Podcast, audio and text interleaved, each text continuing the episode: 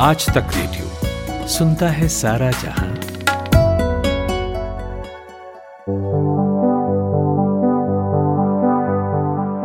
नमस्ते, आज तक रेडियो पर यह है पॉडकास्ट, जिसमें हम किसी एक टॉपिक को चुनते हैं और उसके सारे पहलुओं पर एक एनालिटिकल किस्म की बातचीत करते हैं। तो आज हमारे साथ हैं शुभम शंकर जिन्हें आप लोग जानते हैं Shubham India Today Hindi magazine में एसोसिएट एडिटर हैं।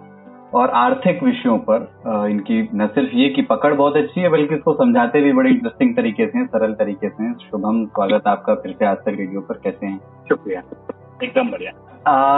सोने और चांदी दोनों की कीमतों पर आज बात करेंगे। उसको लेकर के खबर ये आ रही है कि कीमतें फिर से कम हो गई हैं। तो हम वो अखबारों में पढ़ा करते थे कि सोना फिसला चांदी गिरी बड़ा मज़ा आता था पढ़ के। और बचपन में ये सोचते थे कि ये सोना फिसल क्यों जाता है और चांदी किसकी है जो गिर जाती है बार बार अंदर का तो समझ में नहीं आता था ज़्यादा। तो अब जब हम समझ सकते हैं तो ये दोनों की कीमतें आज अब जो ताज़ा गिरी हैं इसकी वजह क्या है आपकी बात जी देखिए अगर हम पिछले एक महीने की बात करें तो सोने की कीमतें करीब करीब दस फ़ीसदी करेक्ट होती हैं। अगर हम वायदा बाज़ार के हिसाब से बात करें तो आ, जो अगर आपका एमसीएक्स है मल्टी कम्युनिटी एक्सचेंज अगर हम वहाँ के हिसाब से बात करें तो करीब पचपन हज़ार, छप्पन हज़ार का स्तर था जहाँ तक सोना चला गया था और आज सोने की कीमतें पचास हज़ार नौ सौ के आसपास ट्रेड कर रही हैं। इस समय जब हम और आप बात कर रहे हैं तो उस समय सोने का पाँच अक्टूबर का जो वायदा है, वो पचास हज़ार नौ सौ छत्तीस रुपए के स्तर पर ट्रेड कर रहा है। आज भी सोने की कीमतों में करीब चार सौ सत्रह रुपए की गिरावट है। अब जैसा कि हम जानते हैं कि जो हाजिर बाज़ार है, वो भी वायदा बाज़ार के हिसाब से ही चलता है तो क्योंकि अगर वायदा बाज़ार में गिरावट है तो हाजिर बाज़ार में भी गिरावट होगी। अगर हम पिछले पाँच दिनों की बात करें तो पिछले पाँच दिनों में चार सत्र ऐसे हुए हैं। केवल कल जो बीता सत्र है मंगलवार का सत्र है उसमें सोने की कीमतों में हल्की तेज़ी दिखी थी लेकिन इसके अलावा अगर आप देखें तो पिछले पाँच सत्रों में में से चार सत्र ऐसे हुए हैं जब सोने की कीमतों में गिरावट आई है। तो अगर आप देखें गिरावट का जो ये सिलसिला है ये पिछले करीब एक महीने से जारी, जारी है जहाँ हम पचपन हज़ार के लेवल से लेकर और पचास हज़ार के लेवल पर करीब पाँच हज़ार पचपन सौ रुपए की मोटे तौर पर गिरावट देख चुके हैं। अब आपने पूछा कि इस गिरावट की वजह क्या है? तो इस गिरावट की वजह निश्चित तौर पर वैश्विक बाज़ार है क्योंकि भारत के बाज़ार भी वैश्विक बाजारों से ही संकेत लेते हैं और अगर दुनिया भर के बाजारों में कॉमेक्स पर आ, सोने की कीमतें गिरती हैं तो वही आ, दुनिया के अन्य एक्सचेंज पर भी आ, सोने का भाव होता है और भारत के बाज़ार में भी वहीं से संकेत मिलते हैं। अब दुनिया के बाज़ार में सोने के बाज़ार में गिरावट आई क्यों? सोने के बाज़ार में गिरावट आने की जो वजह थी वो ये थी कि अमेरिका में शेयर बाज़ार में पिछले दिनों में अच्छी तेज़ी देखने को मिली। एक दूसरा, नौकरियों के जो वहाँ नंबर थे डोनाल्ड ट्रंप जो वहाँ के राष्ट्रपति हैं अमेरिका के, उन्होंने ट्वीट भी किया था कि रिकॉर्ड नौकरियाँ पिछले चार महीने में अमेरिका में पैदा हुई हैं। नौकरियों का पैदा होना वहाँ के इकोनॉमी के रिकवरी के हिसाब से एक अच्छा संकेत माना गया था, जिसके बाद डॉलर मज़बूत हुआ था। और डॉलर के मज़बूत होने से जो सोना था, वो पिघला, उसकी कीमतें गिरी और वहाँ पर गिरावट देखने को मिली। लेकिन ये गिरावट और गहरा भी सकती थी। वो गहराई क्यों नहीं? गहराई इसलिए नहीं क्योंकि उसके साथ साथ इन अच्छी खबरों के साथ साथ एक जो चिंता थी, वो अभी भी बनी हुई है कोविड के लगातार बढ़ते केसेस को। वो चाहे भारत में हो, वो चाहे अमेरिका में हो, अभी भी कहीं भी अगर आप देखिए तो कोविड के केसेस को लेकर जब तक वैक्सीन नहीं आ जाती, कोई परमानेंट इलाज नहीं मिल जाता, तब तक ये पैंडेमिक कितना, ये महामारी कितनी ज़्यादा गहरी होगी, कितनी ज़्यादा आर्थिक गतिविधियाँ प्रभावित करेगी, इसका किसी को कोई भी अनुमान नहीं है। यही कारण है कि जब पॉजिटिव खबरें आ रही हैं एक तरफ़ तो सोना ऊपरी स्तरों से गिर रहा है, क्योंकि सोना सेफ़ हेवन बाइंग माना जाता है। जब दिक्कतें होती हैं इकोनॉमी में, तब वहाँ निवेश की मांग बढ़ती है। इकोनॉमी अच्छी हो रही है, कभी रोज़गार के नंबर अच्छे आते हैं, कभी मैन्युफैक्चरिंग के नंबर अच्छे आते हैं फैक्ट्री आउटपुट अच्छा आता है होम सेल्स अच्छी आती है, सोने की कीमतों में एकाएक तेज़ी हो जाती है। फिर पता चलता है कि अमेरिका, भारत जैसे बाजारों में कोरोना के केसेस बहुत तेज़ी से बढ़ रहे हैं और पूरी दुनिया में भारत और चाइना यही दो बाज़ार हैं जो सोने का सबसे ज़्यादा उपभोग करते हैं। वहाँ उपभोग नहीं होगा, डिमांड कम रहेगी तो फिर सोने की कीमतें निचले स्तर से ऊपर, ऊपरी स्तरों से टूट जाती हैं। तो ये असमंजस है, ये ये पूरी एक ओहा पो है जहाँ पर हम देखते हैं कि क्राइसिस ने सोने को अड़तीस हज़ार से और एक एक रैली जो अड़तीस, उनतालीस हज़ार से शुरू हुई और पचपन हज़ार तक ले गए। उससे पहले हमने देखा कि जब पूरी दुनिया के बाजारों में कमोडिटी बाज़ार में गिरावट आई तो सोना एक बार टूटते टूटते टूटते टूटते पचास हज़ार से नीचे हमने देखा कि सैंतीस हज़ार तक, अड़तीस हज़ार तक टूट गया। तो जो कुलदीप, मोटे तौर पर आपने पूछा, गिरावट की वजह और तेज़ी की वजह, यही दो सबसे बड़ी वजह हैं जिनके बीच में अभी कीमतें झूल रही हैं। ठीक है, शुभम। दो शब्दों का आपने इस्तेमाल किया, वायदा बाज़ार और हाजिर बाज़ार। एक बिगिनर्स गाइड अगर मैं कहूँ संक्षेप में, ये क्या होता है, वायदा बाज़ार और हाजिर बाज़ार? वायदा बाज़ार मतलब अगर आप कंप्यूटर पे सौदा डालते हैं और सोने का वायदा खरीदते हैं, अगर आप डिजिटली सोना खरीद रहे हैं तो सोने को खरीदने का एक तरीका होता है जिसे एक्सचेंज कहते हैं। जैसे शेयर बाज़ार नेशनल स्टॉक एक्सचेंज और बॉम्बे स्टॉक एक्सचेंज पे खरीदे जाते हैं शेयर किसी कंपनी के। इसी तरह जब आप डिजिटल फॉर्म में गोल्ड को खरीदते हैं कंप्यूटर से सौदे डाल के गोल्ड खरीदते हैं तो उसे मल्टी कमोडिटी एक्सचेंज के माध्यम से खरीदा जाता है। दूसरा हाजिर बाज़ार। हाजिर बाज़ार मतलब सर्राफा बाज़ार। अगर मैं दिल्ली के सर्राफा बाज़ार में जाके जो सोने का भाव देखूँगा जानूँगा जिस पर मैं गहने खरीदूँगा फ़िज़िकल गोल्ड खरीदूँगा वो हाजिर बाज़ार है। ठीक है। यहाँ से आगे बढ़े थोड़ा सा नियर फ्यूचर की कि आप सोना सम, खरीदने के लिए क्या ये सही समय है? मतलब अगर कोई खरीदना चाहता है नवंबर दिसंबर में शादियों का सीज़न फिर से शुरू हो जाएगा। भविष्य के अभी दो तीन महीनों में सोना किस तरफ़ जाएगा किसी को नहीं मालूम है लेकिन क्या अभी जो लगातार गिरावट है ये संकेत दे रही है कि भले ही श्राद्ध चल रहा है पर खरीद लेने चाहिए? जी देखिए श्राद्ध के समय पर वैसे भी आ, एक मोटे तौर पर हमेशा का ये ट्रेंड है कि जो सोने की खरीदारी होती है वो नहीं की जाती है या मंद रहती है क्योंकि ये आ, समय ऐसा माना जाता है कि सोने की खरीद के हिसाब से अच्छा नहीं होता है। तो अगर आप निवेश के लिए सोना खरीदना चाहते हैं तो बहुत सारे लोग इस समय मौके का फ़ायदा उठाते हैं और इस समय सोना खरीदते हैं। लेकिन इस समय सोना खरीदने से पहले जो दो तीन फैक्टर हैं जो लोगों के दिमाग में चल रहे हैं वो है सबसे पहला बड़ा फैक्टर है वो है कीमत। पचास हज़ार रुपए के स्तर पर सोना खरीदना एकुमुलेट करना कितनी है कितना सही है? और वो भी तब जब हमने पिछले एक महीने में दस परसेंट की गिरावट देख ली है। निश्चित तौर पर तमाम फाइनेंशियल एडवाइजर तमाम सर्टिफाइड फाइनेंशियल प्लानर इस समय ये सलाह दे रहे हैं अपने आ, जो भी उनके क्लाइंट्स हैं उनको कि आप अपने पोर्टफोलियो में सोने को पाँच की जगह दस परसेंट या पंद्रह परसेंट बढ़ा लीजिए। उसकी एक वजह ये भी है क्योंकि स्टॉक मार्केट अभी बहुत ज़्यादा वॉलेटाइल है स्टॉक मार्केट और इकोनॉमी में कनेक्ट नहीं है, ये बात आरबीआई और तमाम एक्सपर्ट्स बोल रहे हैं लगातार। तो मार्केट में क्योंकि एक गिरावट की आशंका है, अभी भी कुछ सुधरा नहीं है लॉकडाउन चल रहा है पैंडेमिक कब तक सुधरेगा इकोनॉमिक एक्टिविटीज़ कब तक आएँगी जीडीपी का नंबर इतना खराब है कि आगे आने वाले दिनों में सुधरेगा या और ज़्यादा खराब होगा, अभी कहीं कुछ भी नहीं है। कल हमने देखा इंडिया रेटिंग्स गोल्ड बैंक तमाम नए जो आंकड़े आए हैं वो ये बताते हैं कि पूरे साल, पूरे वित्त वर्ष में भारत की जो जीडीपी ग्रोथ है वो माइनस में रहेगी, वो भी डबल डिजिट में रहेगी। तो इसका मतलब कि अभी आगे आर्थिक गतिविधियाँ कब तक पटरी पर लौटेंगी, इसका सीधा सही सटीक अनुमान किसी के पास नहीं है। तो निश्चित तौर पर जब आपके पास आर्थिक गतिविधियों को लेकर कोई सटीक अनुमान नहीं है तो निश्चित तौर पर आपके बाज़ार भी एक एक असमंजस की स्थिति में रहेंगे। और बाज़ार जब असमंजस में है तो सेफ़ बाइंग के लिए आदमी सोना खरीदेगा। यही कारण है कि सर्टिफाइड फाइनेंशियल प्लानर जितने हैं, वो ये आप सलाह दे रहे हैं कि आपके अपने निवेश पोर्टफोलियो में सोने को भी जगह दी जानी चाहिए। दूसरी एक बड़ी बात यह है, दूसरी एक बड़ी बात यह है कि आप, एक तो कीमत हो गई, दूसरा हो गया कि आपकी पोर्टफोलियो में अगर बिल्कुल सोना नहीं है तो आप कितना खरीदें, कैसे खरीदें? और तीसरी बात होती है कि किस माध्यम से खरीदें? निवेश मांग करनी है आपको या आपको ज्वेलरी की मांग करनी है? जैसे आपने शादियों का ज़िक्र किया। शादी का ज़िक्र अगर आप करते हैं तो निश्चित तौर पर वो आपकी मैंडेटरी बाइंग है, उसको आप नहीं टाल सकते। तो सीधी सी बात है, दस परसेंट अगर करेक्ट हुई हैं कीमतें तो एक अच्छा मौका हो सकता है। अगर आपके यहाँ शादी है आने वाले दिनों में तो आप निश्चित तौर पर एक थोड़ा सोना खरीद सकते हैं। अब आई बात निवेश की। अगर आपको निवेश करना है, शादी नहीं है, लेकिन क्योंकि पोर्टफोलियो में सोना बनाना है तो गहने से ज़्यादा बेटर विकल्प बैंक के बॉन्ड्स हैं।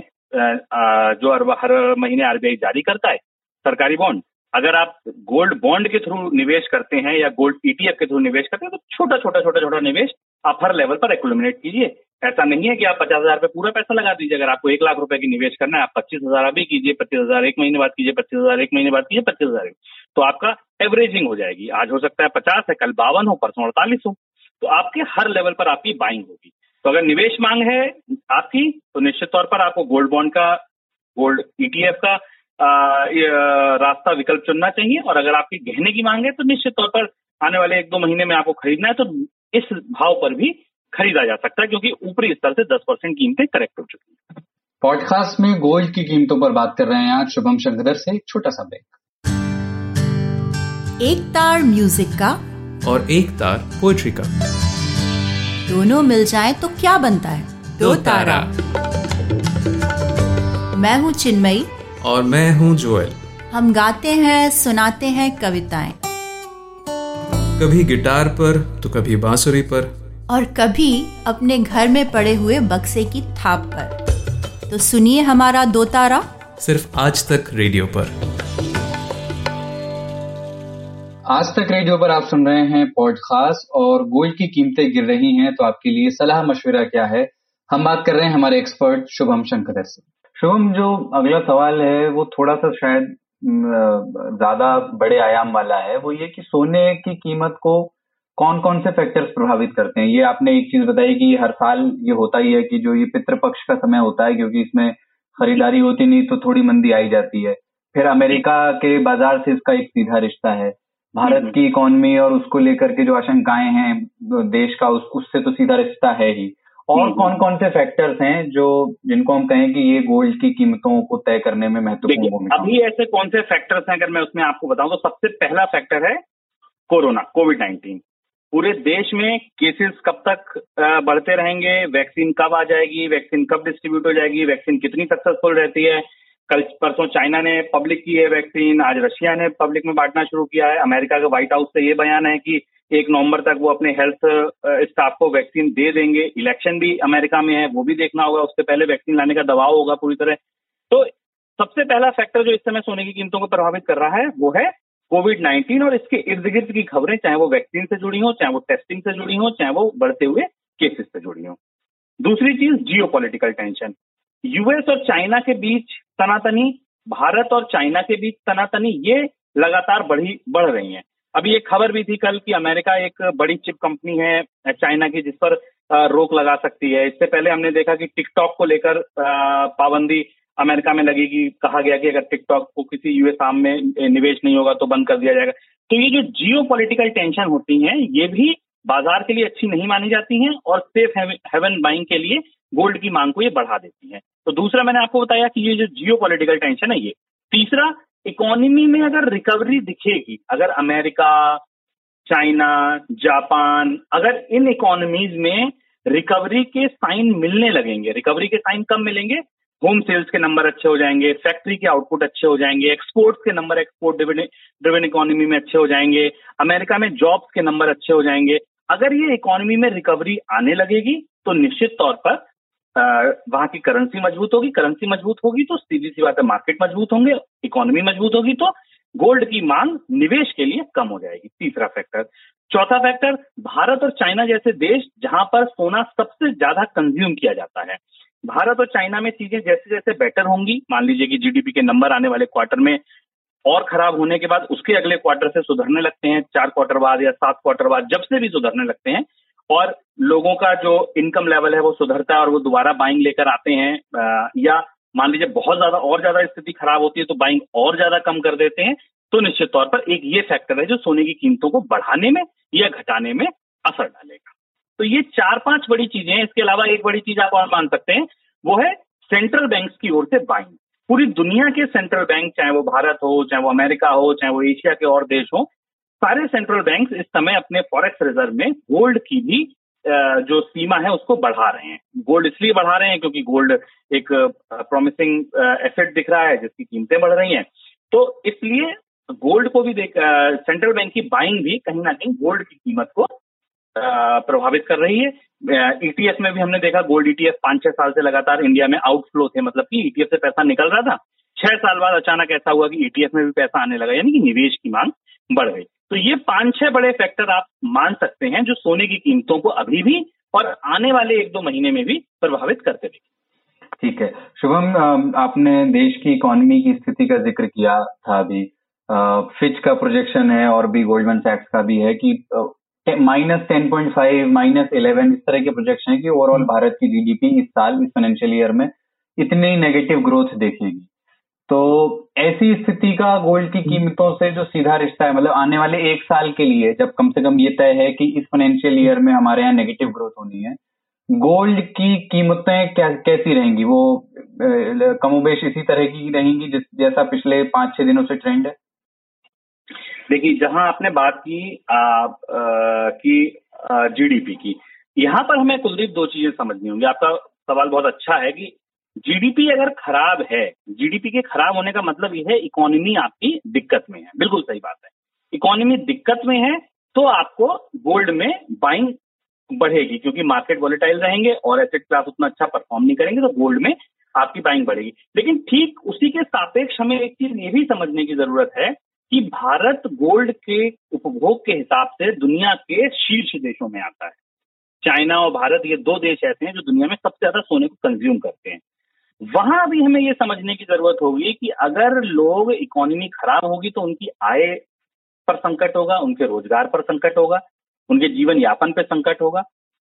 भारत में सोने की बड़ी डिमांड 60 परसेंट, अस्सी परसेंट डिमांड कह लीजिए कि रूरल इकोनॉमी से आती है।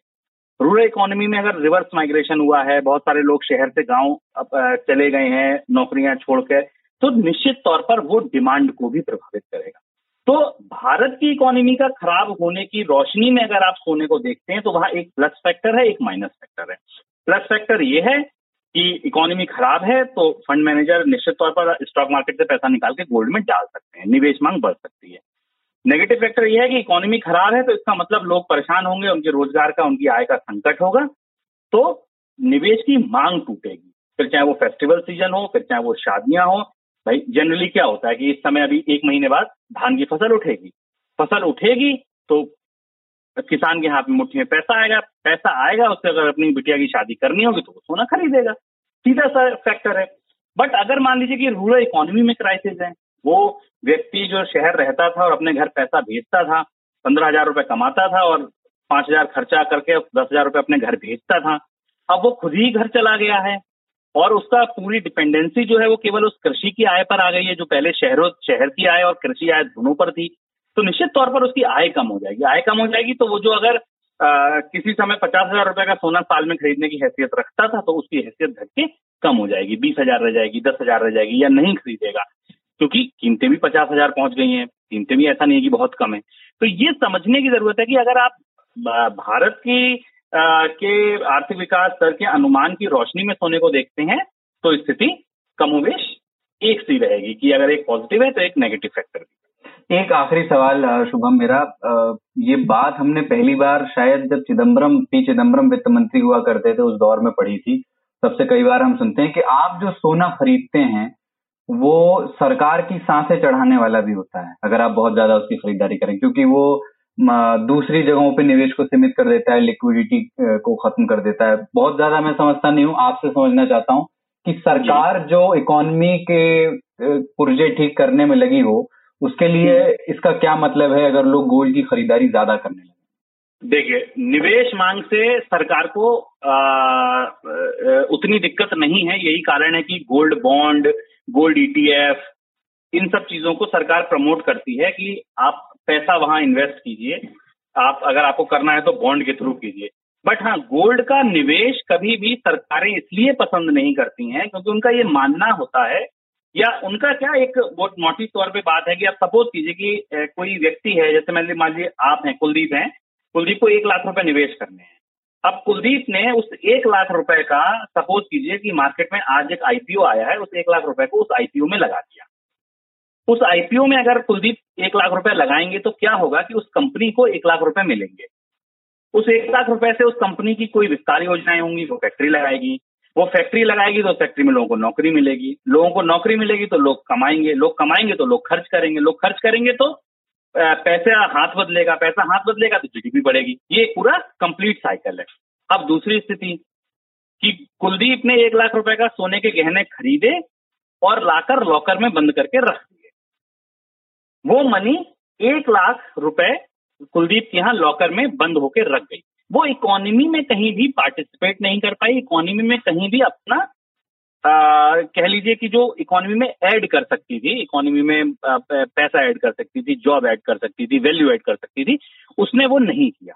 ये बहुत एक प्लेन सी बात है कि सरकारें हमेशा ये चाहेंगी कि निवेश ऐसी जगह पर हो जहाँ पर पैसा इकोनॉमी में आए हाथ बदले और आर्थिक विकास को बढ़ावा दे, ना कि ऐसी जगह की कहीं पर अगर वो डेड होकर रख जाए। चलिए, बहुत शुक्रिया, शुभम शंखदर आपसे बात करके हमेशा की तरह। बहुत सारी गांठें हमारी खुली नई चीज़ें पता चली। और पॉडकास्ट में आज इतना ही। शुभम शंकर से ये बातचीत आपको कैसी लगी? काम की लगी हो तो हमें ईमेल करके बताइए। और ये भी बताइए कि और किन किन विषयों पर आप चाहते हैं कि हम शुभम जी से बात करें। या किसी और एक्सपर्ट से बात करें, हमें ईमेल आप कर सकते हैं रेडियो एट आज तक डॉट कॉम पर। कुलदीप मिश्र के साथ थे आप, नमस्कार।